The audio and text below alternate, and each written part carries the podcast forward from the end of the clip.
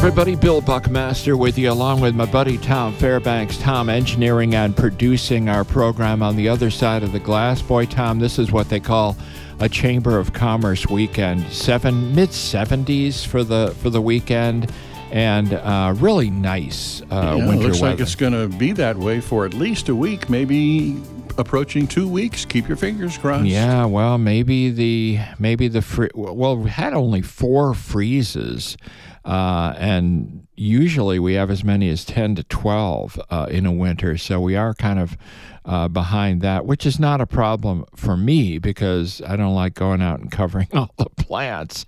It's Buckmaster in the Green Thing Zocalo Village studio. It's part of the growing Bustos Media Tucson presence here in town. Uh, we've got five radio stations here now under one roof. This one is 1030 KVOI The Voice, Tucson's only source for live local news and talk. We're in our 14th year with the radio show. That started uh, in January of 2011, our 36th year uh, as part of the Tucson media landscape. We have our worldwide live listening and uh, all of our podcasts, pretty much every show I've done conveniently archived at buckmastershow.com. Our telephone live line is presented by Rincon Ventures Real Estate and Property Management. Some of our media friends that I would like to acknowledge, and I do so every Friday TucsonSentinel.com, Green Valley News, and Sahuarita Sun, Tucson Local Media Group, which includes Inside Tucson Business, Tucson Weekly, Oro Valley Explorer, Marana News, Foothills News, and Desert Times. My co media co host, well, that's kind of redundant, isn't it? Um, my media co host today, Jim Nintzel. Jim spent more than 30 years with the Tucson Weekly as senior editor. He's now political reporter for the TucsonSentinel.com. The funding for his position is made possible by the nonprofit Report for America. Jim, great to see you. Wonderful to be here, Bill. Always a pleasure to have uh, Jim Nintzel with me, and Jim was with me for so many years on our Tuesday, Friday, uh, excuse me, on the Friday roundtable. I was thinking of that uh, after I left uh, Channel 6. I think you were part of that anchor de jour thing that went on for about a year, a different anchor every night. Uh, yes, they they which is uh, flattering to me. It took five people to replace me. so. Indeed, it did, Bill, and and, So- and even then we couldn't do it. No, so, so that- yeah. it didn't work out. But uh, it was it was certainly fun while it lasted. Yep. Let's welcome now our Friday Focus interview. After 24 years as a local school board member and four years as a state lawmaker, Tom Horne served as the elected superintendent of public instruction from 2003 to 2011. In 2022, Mr. Horne was elected again to the state school chief position, a Republican and a graduate of Harvard. Uh, the 78 year old Tom Horne served as the 25th Arizona Attorney General from 2011 to 2015, but lost to Mark Brnovich in 2014, that Republican primary. Superintendent Horne, uh, how are you, sir? Oh, I'm terrific, and it's great to be with you, Bill, because you always allow enough time so we can get into depth, which I've always appreciated. And Yeah. you and I go back to probably about 2003, right? Yeah, it would have been 2003 after you were elected uh, Yeah. to the uh, state superintendent of public instruction the first time, and and you were very gracious. Uh, you drove down from Phoenix on many occasions uh, from the Capitol to to be our, our Friday guest on the TV version of our roundtable, and and Jim Nintzel took part in, in many of those discussions. So it's kind of like uh, reuniting everybody here today. Getting Um, the band back together. all right, uh, let's let's get this out of the way right from the top. The state funding for education, including uh, the well, the the the vouchers. Um, there seems to be so many conflicting reports on that these vouchers are causing a, a budget crunch. Is that true, Tom Horne? It is not true, and it's um, proven without any doubt that the there is a budget crunch, but but the vouchers have absolutely nothing to do with it. Uh, we have all, for all. First of all, let me say, people who thought that it was happening when they counted the cost of vouchers, they did not consider the fact that if a student who was in, in vouchers would have been in public school, that would be a cost of thirteen thousand dollars a year, and with the with the vouchers, what we call education scholarship accounts or ESAs, uh, it's about uh, we give them about seventy two hundred. So they don't they didn't count the offsets, and the ultimate proof of it is that we now have a for all education, including the ESAs and the and public education, uh, we have a surplus com- compared to the budget of over fifty million dollars. So that proves that we're not contributing to the budget problem. It's a total myth, and I've said it publicly a number of times. I think some people in the governor's office are slow learners because they keep repeating something that is clearly demonstrably untrue based on the numbers. Wait, uh, when when you say there is a budget crunch and then you say you have the surplus, uh, can you clarify that? Yeah, the surplus is in the education part of the budget. The budget crunch is for the budget as a whole. Okay. And so, so the cause of the budget crunch is something other than anything having to do with education. And in in terms of the surplus, is is any of that uh, funds you've received from the federal government for the COVID stuff, will that be going away, or can you talk a little bit about that? Well, the um, the COVID funding, we got quite a bit of funding from the federal government for to, to, to make up for learning loss. That is currently scheduled to end next September, but there's talk about the federal government extending it because a lot of states have not have not are on a path to have spent all the money that was allocated to them. So we don't know for sure when it would end. At earliest would be next September.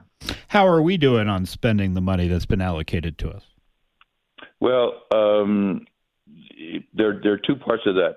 There's one part that it went directly to the districts. That's the great bulk of it, really. Um, and so some districts are doing fine, others are behind. Uh, with respect to the, the, the State Department of Education portion, uh, we have as you may have heard, we canceled some of the awards that were made by my predecessor because they weren't really academically oriented. They weren't oriented toward improving academic outcomes and making up for learning loss, which is what they're intended for. And we're we're devoting that to tutoring now. So uh, uh, hopefully, the tu- you know my obsession is raising academic outcomes in the schools. Uh, that that that's what we're all about. That's what 90% of my energy and the energy of the department are about and we think tutoring will be a good way to try to raise that, that those academic outcomes. And uh, just one other follow up on the on the students leaving schools. Does, does that really save a school thirteen thousand a year? Are, are there fixed costs that just don't go away if a if a few students leave a public school? Uh, yeah, that, that would be a would be a long term calculation. In a given year, it might not be equal, but um, uh, if the there are the schools do have fixed costs, and uh, you know, when I served on the school board, we had to close some schools, and it was politically very difficult um, because the parents tend to be very patriotic about their schools until they experience another school and find that their kids are doing fine at another school. Uh, but it's the only financially responsible thing to do is if you if you have so much of a decline that it, it no longer makes economic sense because of the very uh, fixed costs you're talking about, then you close the school. That's that's the only responsible thing to do. So as as more students leave for voucher programs, you you see more closing of public schools. Well, it, the effect isn't very big. We have 74,000 students in the ESAs, and we have a million one hundred thousand students in public schools. So it's a it's a small part of the picture, and you know it gets a lot more news coverage because it's more controversial. But the great bulk of what I'm focusing on is the public schools. They're the great bulk of, of our where our students are. And you you have been the target of of of some well, let's put it this way, uh, rather unflattering letters to the editor in our uh, yeah. paper, the Arizona Daily Star, saying that you're really not that concerned with with the public school, uh, the traditional public school. How do you answer these critics, Tom Horne? Well, as I say, 90% of my efforts go toward improving the schools. I have I have currently 19 separate initiatives that have nothing to do with the ESAs. They're all about the public schools. We have improvement teams that go out to help schools that are not, not doing so well.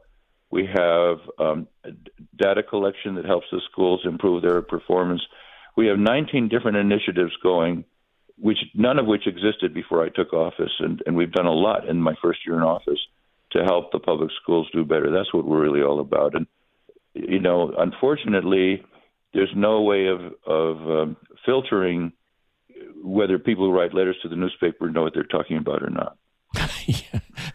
um, you are a member, one of the 12 members of the Arizona Board of Regents. Uh, yes. 11 are voting members. Uh, there's one member that is a non voting member. That's the student representative. I'm just wondering about your take on the University of Arizona and the financial problems they're going through. Are, are you uh, uh, still standing behind uh, President uh, Robbins at this point, Tom Horne? President Robbins is one of my heroes. I think he does a terrific job. Um, I think that you know it's very unfortunate that this that this problem with the finances came up because I, I think he was being very heroic. Uh, we have some uh, we have a, a, a, faculty senate that is very much on the left. Uh, I don't. I think they're elected by a fairly small number of people, and they uh, they're not representative, but they are loud. And uh, he, under that difficult circumstance, I think he's done a terrific job. So you count me as a fan of of Bobby Robbins. And in terms of some of the financial decisions that were made at the university, uh, particularly the amount of money that they've lent to the athletic department, do you think those were wise choices? You know, I wasn't there when those decisions were made, so I, am really not qualified to pass judgment on that. But as a member of the Board of Regents, aren't you supposed to review that? Yeah, as budgets come up, we do review them. But uh, but you're talking about I've only you know I was I was a member of the Board of Regents for the eight years that I was superintendent the first time. Then I was attorney general, and then I was in the, back in the private practice of law. Now I've been back only for one year. So uh, so the decisions you're talking about predate me, and, and I don't want to pass judgment. How about the online university uh, that the University of Arizona got involved with? Do you think that was a wise decision? Yeah, again, I wasn't part of that decision, and I, I don't want to criticize anybody. Um, there, there are pros and cons. They got a fair amount of money up front, and then uh, the the project hasn't been as successful as they'd hoped. Uh, but um, I'm again, I'm not going to. I have enough controversies on my plate of things that I know a lot about. So I'm not going to wade into waters, you know, that I really don't have a lot of knowledge of. Why don't we take the break right here because uh, Jim Nintzel and myself have a lot more for you, uh, Tom Horne. But right now, I want to talk about my favorite bakery in town and uh, that is Mona's Danish Bakery, home of the Danish Kringle. Uh, Mona's is now uh, pouring uh, alcoholic drinks. Uh, you can now have a, a, beer or a glass of wine with your lunch uh, up what, at Mona's. Bill, what pairs well with a Kringle? is it a mimosa, perhaps? it it is the mimosa. Thank you, Jim. that's what they're they're really looking at uh, expanding that part of the uh, part of the business. Uh, so your orange juice and uh, champagne uh, now available. The mimosa with your breakfast at Mona's. Um, I'm sure many people this weekend will be asking for the mimosa when they do their kringle and their their eggs up at Mona's. Northeast corner, Swan and Sunrise. Mona's Danish Bakery.com is the the uh, location for their website, which really has some beautiful pictures of everything on the menu uh, that will tempt you. So uh, when you stop by Mona's, you'll be ready. All right, take a break right here. Friday Focus interview with Tom Horne, Superintendent of Public Instruction in the state of Arizona, and Jim Nintzel from the Tucson Sentinel.com. Be right back.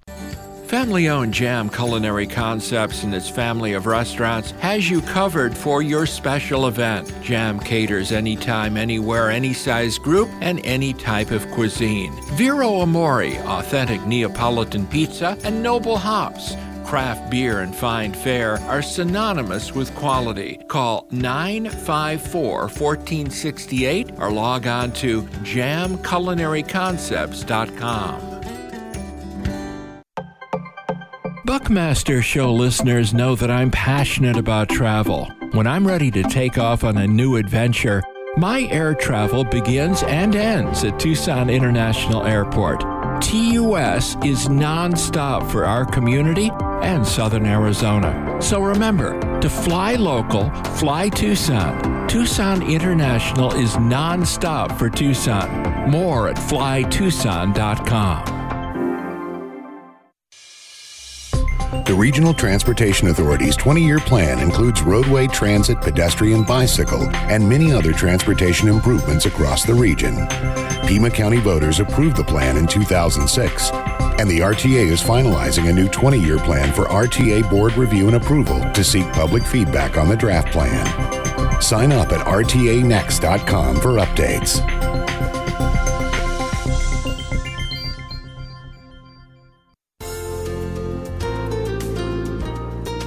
The Green Valley News and Sahuarita Sun cover two of Arizona's most desirable communities. The newspapers reach more than 75% of the communities each week, with a combined population of more than 50,000. The Green Valley News also publishes a dozen magazines each year, and both newspapers publish up to the minute local news online at gvnews.com.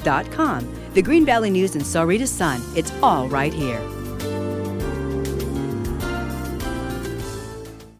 Cushman and Wakefield Picor is Tucson's leading independently owned full-service commercial real estate company. Founded in 1985, Cushman Wakefield Picor offers leasing, sales, and property management for industrial office, medical, retail, land, and investment properties in Tucson and Sonora, Mexico. Visit our website at picor.com for the latest news from Tucson's commercial real estate sector. That's picor.com. Call us at 748 7100. For more than a half century, Tucson gardeners trust Green Things, a family owned and operated retail and wholesale plant nursery offering an amazing variety of plants, trees, cacti, pottery, and so much more, all at great prices. The 13 and a half acre site by the Rillito River is also home to the Zocalo Village, specializing in fine Mexican and Latin American imported furniture and art. Green Things open daily at 3384 East River Road and at greenthingsaz.com and zocalovillage.com. Welcome back. It is the Buckmaster Show, Friday Focus interview. Mr. Tom Horne is with us, Superintendent of Public Instruction for the state of Arizona. Jim Nintzel's here. He is the political reporter at TucsonSentinel.com. Uh, Mr. Horne, I know that uh, you're a very big supporter of what we call school resource officers. Uh, I think we have now over uh, 300, and these are armed uh, individuals. Uh, could we use a lot more? Oh, we sure could. I, uh, you know, my ambition is that we have one in every school because the worst nightmare that I have is that a, a maniac invades a school, kills 20 kids, as has happened in other states and could happen here. And you know, we we fund as many school resource officers as as schools ask for. We haven't denied a single request for school resource officer. And so, if the parents found out that the school could have had a school resource officer and decided not to, paid for by the you know by our appropriation, uh, the Department of Education. Uh, you can imagine how the you know the parents of kids who who get killed never recover from that. You imagine how they would feel about that decision making. We have got to keep our kids safe. We've got to keep our our, our staff safe, and th- there there are some additional benefits because they teach the kids uh, a law class. They're there all year. They become friendly with the kids, so the kids get a much better attitude toward police for the rest of their lives, really than they would have. They learn the police are not their enemies; they're they're they're people they they can trust. And uh, so I think it's very very important that we have as many police resource officers as possible. But you say you have some money for some more, then, huh? Well, uh, we we had it's it's a three year appropriation, so we've exhausted last oh. year's appropriation. Um, but in, in, in, the schools have a right to choose: do they want a school resource officer or do they want a a, a mental health professional, such as a social worker or a counselor. Um, and so, uh, but but the but the a footnote to the budget said that we had to give preference to the school resource officers. So so everyone who asked for a school resource officer um, got one. The schools that asked for uh, for uh, uh, mental health professionals, uh, we were able to fund all of the ones that were existing, which is about 500.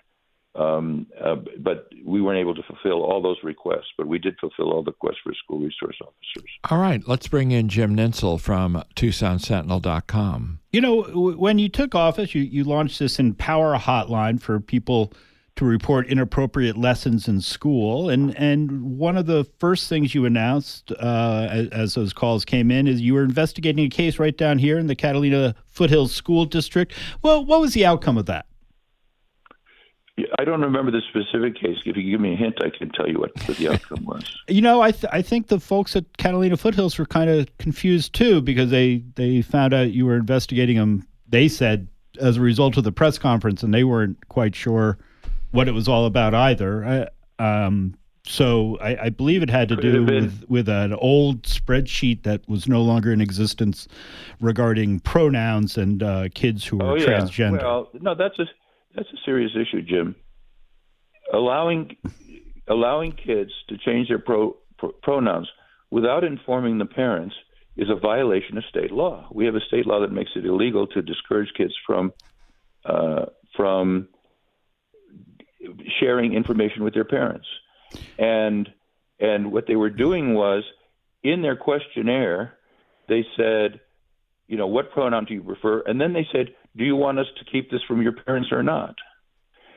That's just and, a straight outright violation of law. The, the, the, you're not supposed to keep that thing, those things secret from the parents. There, nobody cares about the student as much as the parents do. When the when the child is born, that's the whole life for the parents and they they're very devoted to their children. It's the most fundamental uh, human instinct, and to to keep that kind of information from parents, I think, is outrageous. It, but the folks at Catalina said that that was an outdated report and or, or, or, outdated spreadsheet, and they hadn't used it in years when you took office. Are are well, is that accurate or? Yeah, they. I don't know because they didn't. It's, you know, a lot of times they say if you have a complaint against me, call me. Uh, I hadn't heard from them, so I don't, I don't, I hadn't had a chance to check that. But I will tell you, we got some very interesting calls. I, I was going to ask that. What, we, what, how many, how many uh, legitimate complaints did you receive? Because I know there were a lot of, uh, a lot of prank ones. Yeah, the, the well, the the the pranks were organized. They thought they could overwhelm us with pranks, and um, uh, that happened in Virginia, where the where they gave up their hotline because they got so many prank, prank calls. We had a little more tenacity than Virginia had, and we just ignored the, the pranks and just focused on legitimate calls. I think the most interesting one we got was from not from a parent, but from a teacher who was subjected to professional development at the in the Mesa School District, where where the teacher sent us a, a, a visual showing the visual that had been used in the professional development that said the United States was a white supremacist country. So we called them, and that's not there anymore. Uh, you know, I think I think the the hotline serves a valuable purpose. Parents became much more involved during COVID. That was a silver line lining of COVID because teaching was online, so the parents could see on the computers what the kids were learning, and a lot of them were outraged, and they and they went to school board meetings, and they weren't always treated uh, with courtesy at the school board meeting. So I gave them a, a, a, method to communicate with me if the school boards were not were not uh, receptive to to what they had to say, and uh, and I think it, it, it's a valuable service for parents. Interestingly, the teachers union. Interesting, the teachers union called for a march on the Department of Education to protest the hotline. We have 60,000 teachers in the state, and I'm sure they're Walter Mitty Fantasy was about a huge uh, protest march. Uh, nine people showed up. You know, when when you mentioned that the teacher was subjected to that, one one of the things the Mesa School District said was it was it was voluntary. So when you say subjected to, it sounds like he was there by choice. That doesn't belong in professional development, even though professional development is always voluntary. But It, but but that kind of statement that the United States is a white supremacist country has no business in professional development of teachers. It's it's a, it shows a situation where the school board has been taken over by ideology rather than focusing on their academic duties, and that, that's one of my issues. That's something I'm delighted to talk about at any length you want, because I'm against putting ideology into the schools. And instead of academics, we've got to raise the academics. All this ideological stuff they've done, our test scores have not done well. We, and, we've got to focus on uh, reading, writing, uh, math, science, and history, and not telling kids that this is a white supremacist country. I think that's outrageous.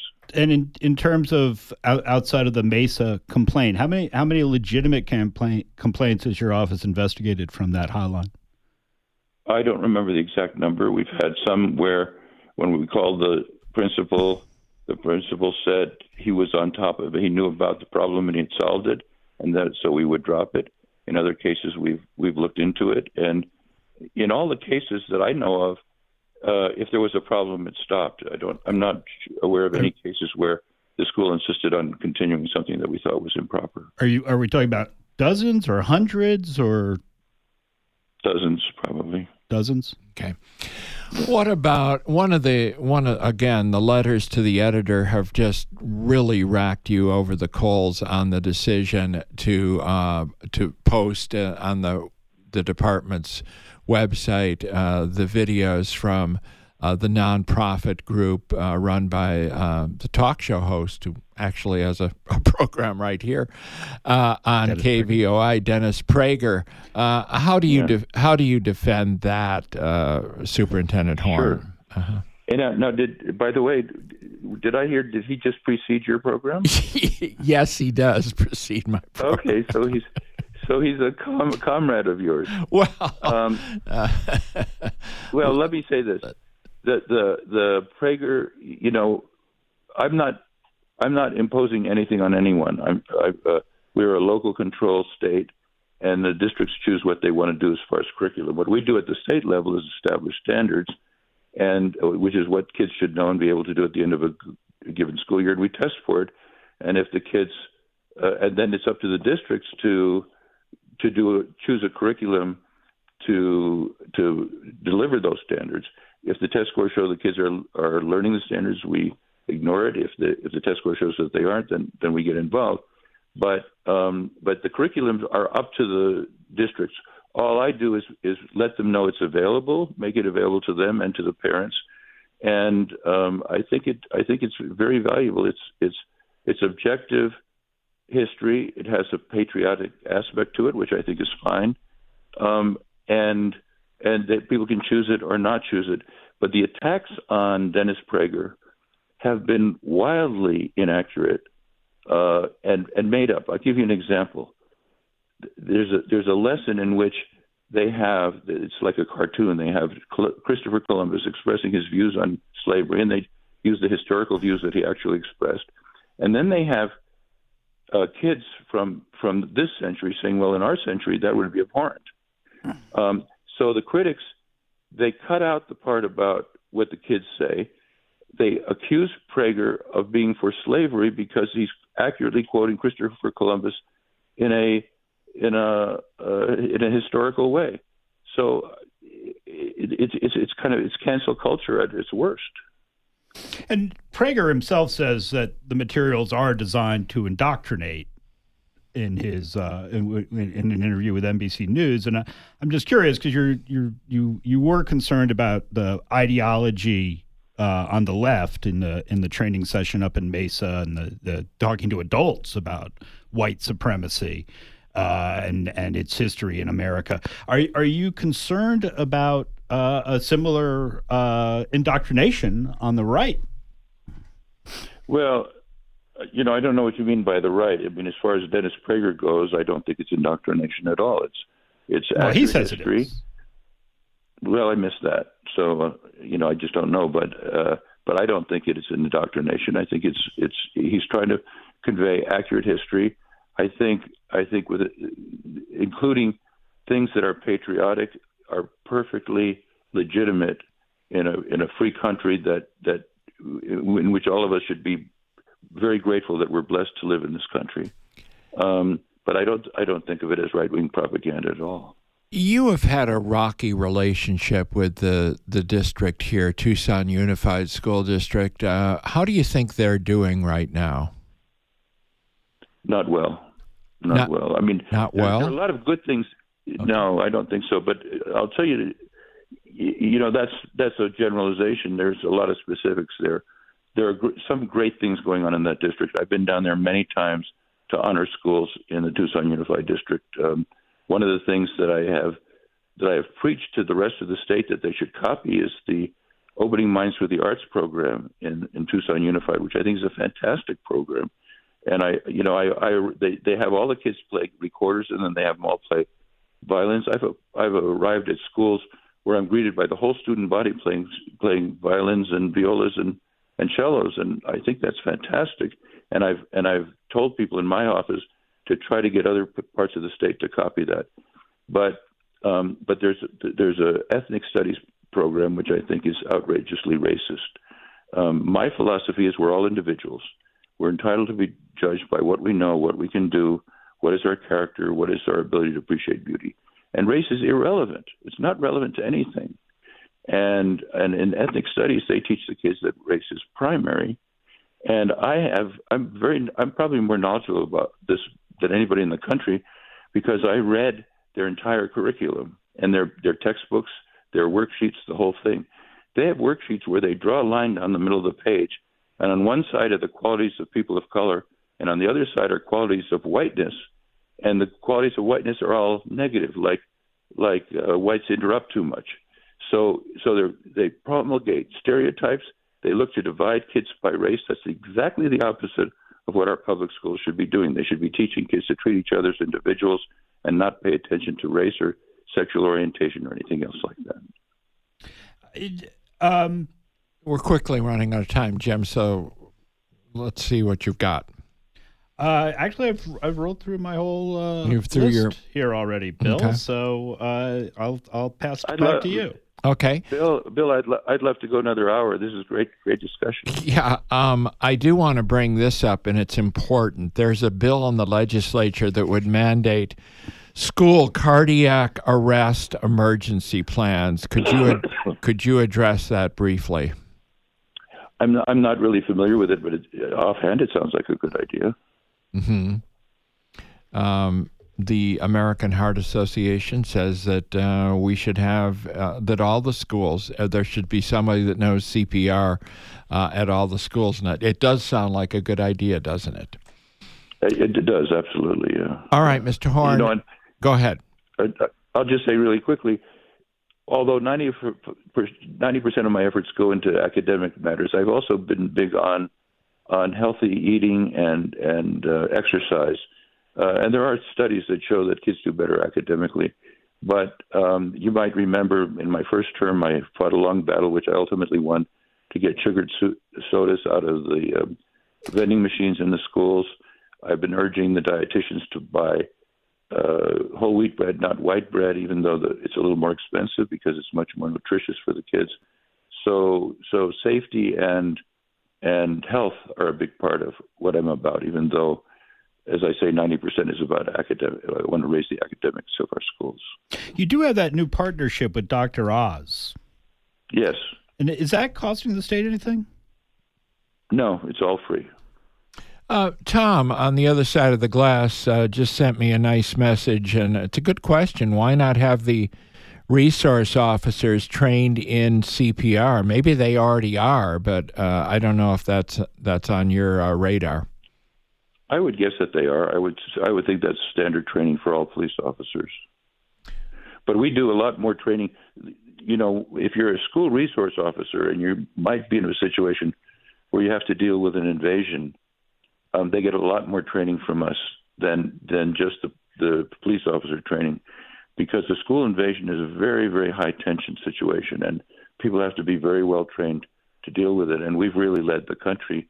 We've used uh, Navy SEALs to train police officers as to how to handle if they get an invasion of their school. And so I'm very proud of the training that we've provided to these officers. All right, Mr. Horne, uh, we're going to let you go. Thank you, and we'll catch up with you in a couple of months. Please do. I, I love being on your program, Bill. It, it's rare to have a chance to go into depth in things, and I appreciate you for that. Thank you very much, Tom Horne. Uh, always a pleasure. Have a great afternoon. Thanks. You too. Thanks. All right. Uh, I want to talk with Jim Nintzel for a few minutes, so we will take a break right here. Our thanks to Superintendent Horne for giving us uh, about 40 minutes of his time. We'll be right back on our Buckmaster Friday edition. Dine in or take out authentic Neapolitan wood fired pizza at Vero Amore, where every flavorful pizza, pasta, and panini are homemade using the finest local and imported ingredients. Vero Amore, Plaza Palomino at Swan and Fort Lowell, and on Dove Mountain in Marana. Plus a full catering menu and mobile pizza truck for parties and events. Vero Amore on the web at VeroAmorePizza.com. The Friends of Pima Animal Care Center is the nonprofit partner to our Pima County Animal Shelter. We grant critically needed resources to PACC so that it can continue the amazing life saving progress it has made in recent years. Your generosity helps us find homes for abused, neglected, and abandoned animals at PACC. Learn how you can help at friendsofpacc.org. Whether you've considered an all inclusive luxury cruise, an expedition adventure, or a relaxing river cruise, come to Bon Voyage Travel's annual showcase on March 3rd at the Hilton El Conquistador. Presentations will be offered throughout the day to provide you a chance to hear more about these travel brands and their exciting offers. Bill Buckmaster and I will be teaming up to present the travel trends of 2024. Visit bvtravel.com for more information on Bon Voyage Travel's free showcase on March 3rd. This is Bill Buckmaster urging my listeners to join me in becoming a member of the Reid Park Zoo, one of America's top zoos and home to more than 300 animals from all over the world. When you become a zoo member, you receive free daytime admission, discounts on special events and education programs, and so much more. Find out more about zoo membership and everything you need to know about your zoo visit. ReidParkZoo.org. Hi, this is Irene Coppola, President and CEO of the Better Business Bureau serving Southern Arizona. The BBB sets the standards for marketplace trust by engaging with and educating consumers and businesses. The BBB is the resource to turn to for the objective, unbiased information on businesses offering national and local consumer services online and in person. Learn more about the many services offered by the Better Business Bureau at bbb.org Family owned and run since 1985, Moe's Gallery and Fine Framing is the gold standard for quality and professionalism for picture framing, custom frame mirrors, art for your walls, and hanging and lighting solutions. Come in for your design session or set it up electronically. Moe's Gallery and Fine Framing, Fort Lowell and Dodge, and now doing e commerce at moesgallery.com. Welcome back. It is the Buckmaster Show, our Friday edition. Again, thanks to Superintendent Tom Horne. Uh, thanks to Jim Nintzel, who is with me in studio. And uh, Jim's been very busy uh, as the political reporter at TucsonSentinel.com. And uh, we do want to mention that funding for Jim's position is graciously uh, supported by Report for America, a nonprofit organization. And you, I should say, mm-hmm. half of my salary is it comes from Report for America. The other half we have to raise locally. Right. So if you're enjoying what the Tucson Sentinel does, or you believe what right? the Tucson yeah. Sentinel does mm-hmm. is important, uh, consider a contribution to our nonprofit effort, and it is uh, TucsonSentinel.com.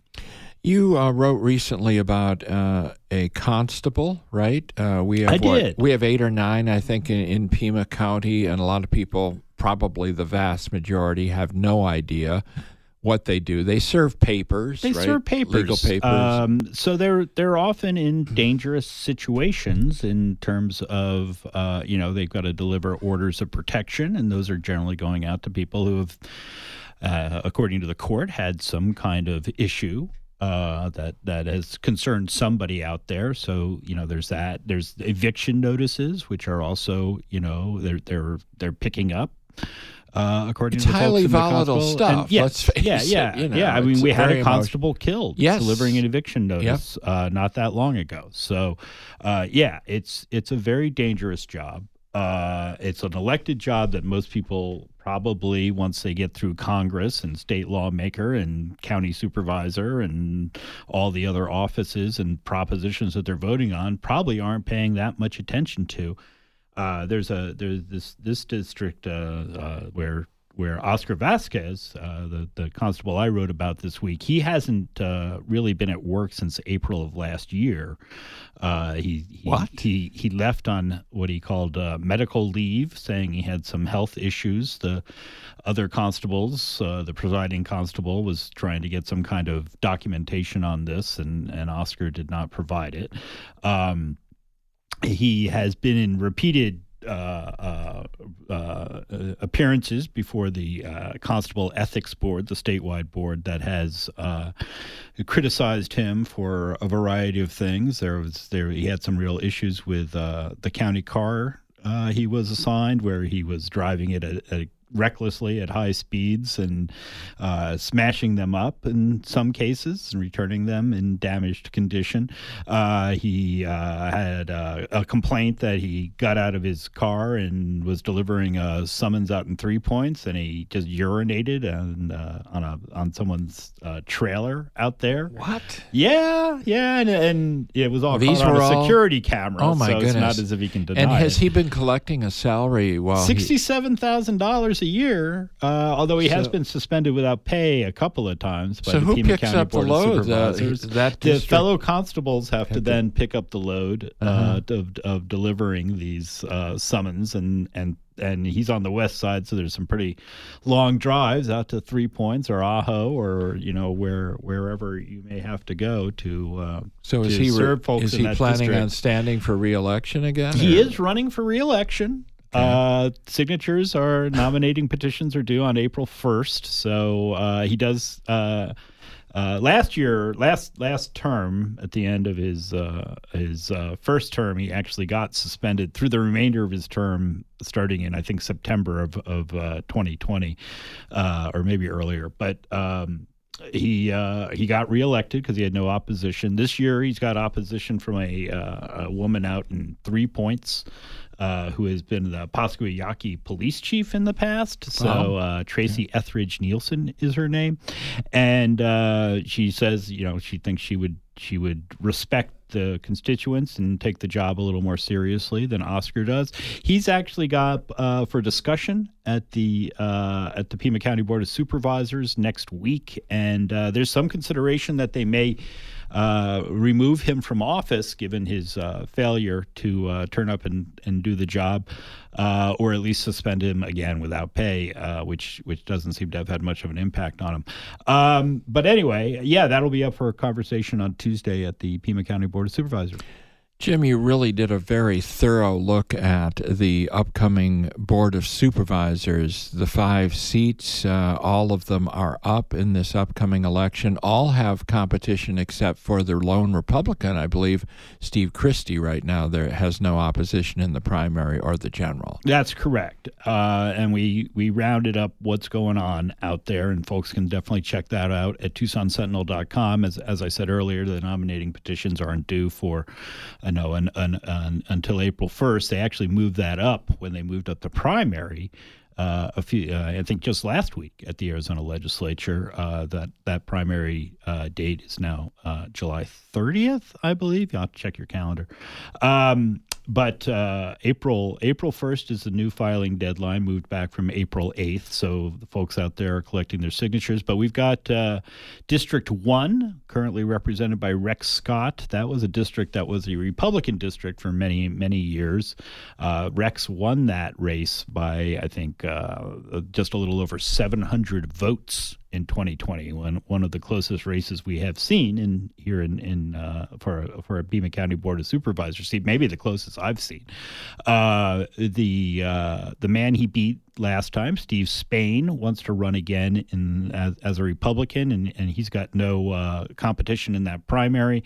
Uh, and uh, Rex also may be facing a primary challenge from a young man named Jake Martin, who's uh, a student, I student believe. over at the University of We'll Arizona. see if he gets the signatures. We'll see if he Yeah. gets his signatures. He he has a, a little nonprofit to help uh, victims of sexual assault that he's already launched. He's a he's a kind of a go getter, Mm-hmm. and uh, you know Rex himself was I think the same age when he first ran for a city council seat in back- Athens, Ohio. Yes, believe. yeah, yeah, yeah, yeah. Um, quickly running out of time, Oh, though, Jim. Uh, so the got through- open the open seat is the one really a lot of focus. Yeah, on. District Three, where The- Sharon Bronson uh, resigned. Sylvia Lee was appointed to that seat, and uh, she's not running for the uh, for the four year term. So you got four Democrats in that race. So uh, you got Jennifer Allen, who has already secured the endorsement of Raul Grijalva and a whole bunch of other folks, and and raised about forty grand for that race. She was already gonna run against Sharon Bronson, so she has a little bit of head start on the other candidates, uh, who include a uh, woman from the Tohono O'odham Reservation, April Ignacio. We also have uh, a um, administrator out at Pima Community College named Edgar Soto.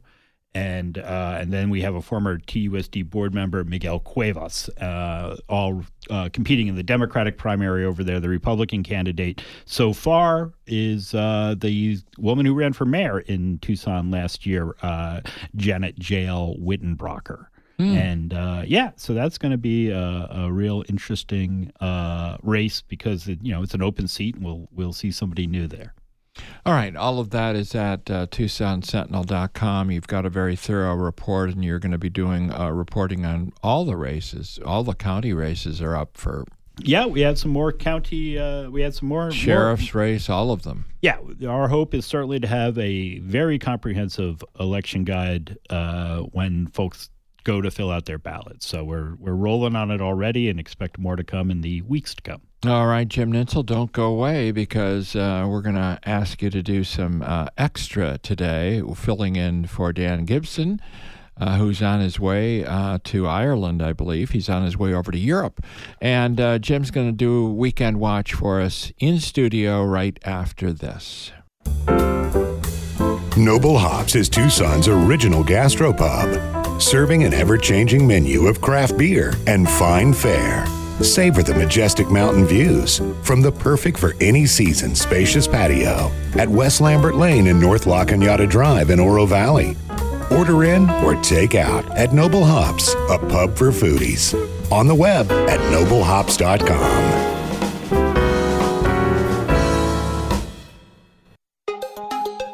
The Regional Transportation Authority plan is funded by a voter approved half cent sales tax.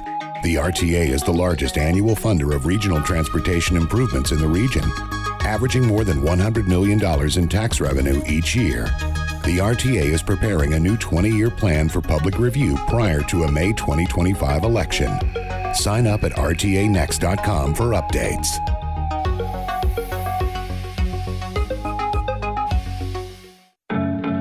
At Tucson International Airport, we are nonstop for our community. Our main priorities are providing a safe and secure travel experience and excellent customer service. We're also nonstop for landing prosperity in southern Arizona by attracting new flights for business travel and family getaways. When your airport thrives, our community thrives. So fly local, fly TUS. Tucson International Airport is nonstop for Tucson. Nestled in the foothills of the Santa Rita Mountains of southeastern Arizona is Equine Voices and Sanctuary. Home to horses and burros that were rescued from neglect, abuse abandonment, and slaughter. Please consider Equine Voices Rescue and Sanctuary with a financial gift of support and a state remembrance. Learn more about our vision and values at equinevoices.org. nonprofit Tucson Wildlife Center has been helping injured, sick, and orphan wildlife in southern Arizona since 1999. They're dedicated to the rescue, medical care, and rehabilitation of sick, injured, and orphan wildlife with the goal of releasing them back to their natural habitat. Around 5,000 animals a year come to them, as they are the only wildlife rescue in southern Arizona. All made possible through donations. They receive no government funding. Please donate at TucsonWildlife.com. Are you happy with the news you get? While not all news is good news, you know good reporting when you see it. Check TucsonSentinel.com every day for breaking news and investigative reports. Have your say in the comments. It's all in TucsonSentinel.com, your local independent nonprofit news. You can rely on TucsonSentinel.com for solid reporting about immigration, Tucson and Pima politics, everything from the border to baseball. It's independent news without the spin. TucsonSentinel.com. We are watching Tucson. And away we go with a Weekend Watch, presented by our friends in Silver City and Grant County, New Mexico. Only about a three hour drive uh, to a very pretty area of the land of enchantment. A lot to do over there. Uh, all sorts of outdoor activities like hiking in the Gila National Wilderness and visiting the world famous Cliff Dwellings National Monument. And it's going to be really weather wise a very good weekend uh, to get away. If it's in the mid 70s here, usually. I don't know, about 5 to 10 degrees cooler over there. That's great hiking weather, say mid 60s. So uh, check it out. Their website is southwestnewmexico.org. You will find all sorts of activities uh, there on the website uh, that will tempt you to make the trip over to Silver City. Normally, we call on our weekend watch host, Dan Gibson, to give us uh, three or four top items for the week, but uh, I've asked Jim Nintzel to do the duties for us with Weekend Watch. Jim, what's what's on your list? What's going on this weekend? Well, you know, I, I think you had someone on the show earlier this week talking about this. I We've did. got a, a big pet parade and, it's a gonna be little so uh, much fun. pet parade and the and the Friends of uh, PACC Festival. Pima Uh, Animal Care Center PACC, they do such a great job. They're the support wing for the Pima Animal Care Center. And uh, uh, Monica Dangler was with us on the show Monday. And I think Monica said there were like thousands of people at last year's parade. Yeah, So, no, people love Yeah. their pets. So Yeah. you, you're going to have a little procession de los perros going Mm-hmm, on, and then. Uh, TEP's got a cat convoy. If you bring your cat, it can take a ride, or you can walk your cat, although that can be challenging. uh, yeah. Um, Just getting then- the cat into the pet mobile. Right. Claws out. I mean, oh boy. I've had some sounds like- cats that do not want to get anywhere near an automobile, but go ahead. Yeah, I think that that you, it's going to be uh, based on your own cat's Yes. interest in participating in this parade, and then whatever else you got, you know, the goats and the sheep and the whatever. It's just kind of the third leg of this parade. Sure. Uh, all, all, all creatures are welcome. it starts at 10 a.m. down at uh, First Street and Sixth Avenue, and then it'll circle basically around to Fourth Avenue, where the where your where our friends at Friends of PACC will be having their festival. So a big pet celebration in the downtown area. And a quick uh, shout out- Sunday morning. Tucson Subaru is the, the kind of the title sponsor, and they've they've helped out a lot. They did last year and uh, this year as well. So kudos to them. Yes, indeed, indeed. Uh, Sunday night at uh, Hotel Congress, a guy I used to listen to a lot in uh, high school, Marshall Crenshaw, is Wow. coming to town. Uh, kind of a rockabilly sound. Yeah, Crenshaw with the fiddle. Uh, someday, some way, you know, he had a had a great uh, hit with that one. Uh, and uh, he's going to be here Sunday night outdoors at Hotel Congress. Beautiful outdoor patio there. Hopefully, uh, a little bit of warmer weather on our Sunday night. And uh, it sounds like you know, I, I it's it I I'm going because boy, I, I I wore those records out. Yeah. uh, when I was a kid, and so it'll be a nice little. Nice little shot of nostalgia into my veins. I wonder if he's uh, still with it, an original members of his group. That's, Who knows? That I, I I'm not sure, but boy, Maybe uh, like Gary Puckett in the Union Gap. It was Yeah, yeah. It keeps you know the oldie show. I think it's it's he's he's billing this as 40 years in show business uh, Oh. tour. I guess he he uh, had his first album in '82. So, Wow.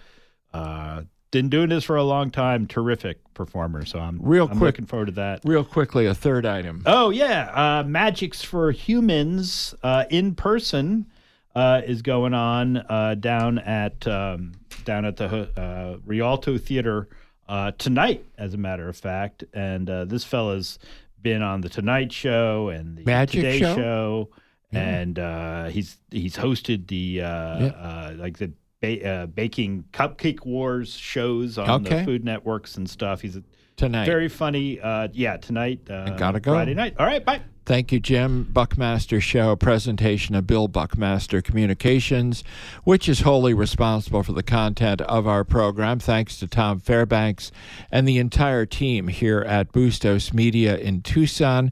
Hope everybody has a great President's Day weekend. Be well and stay safe.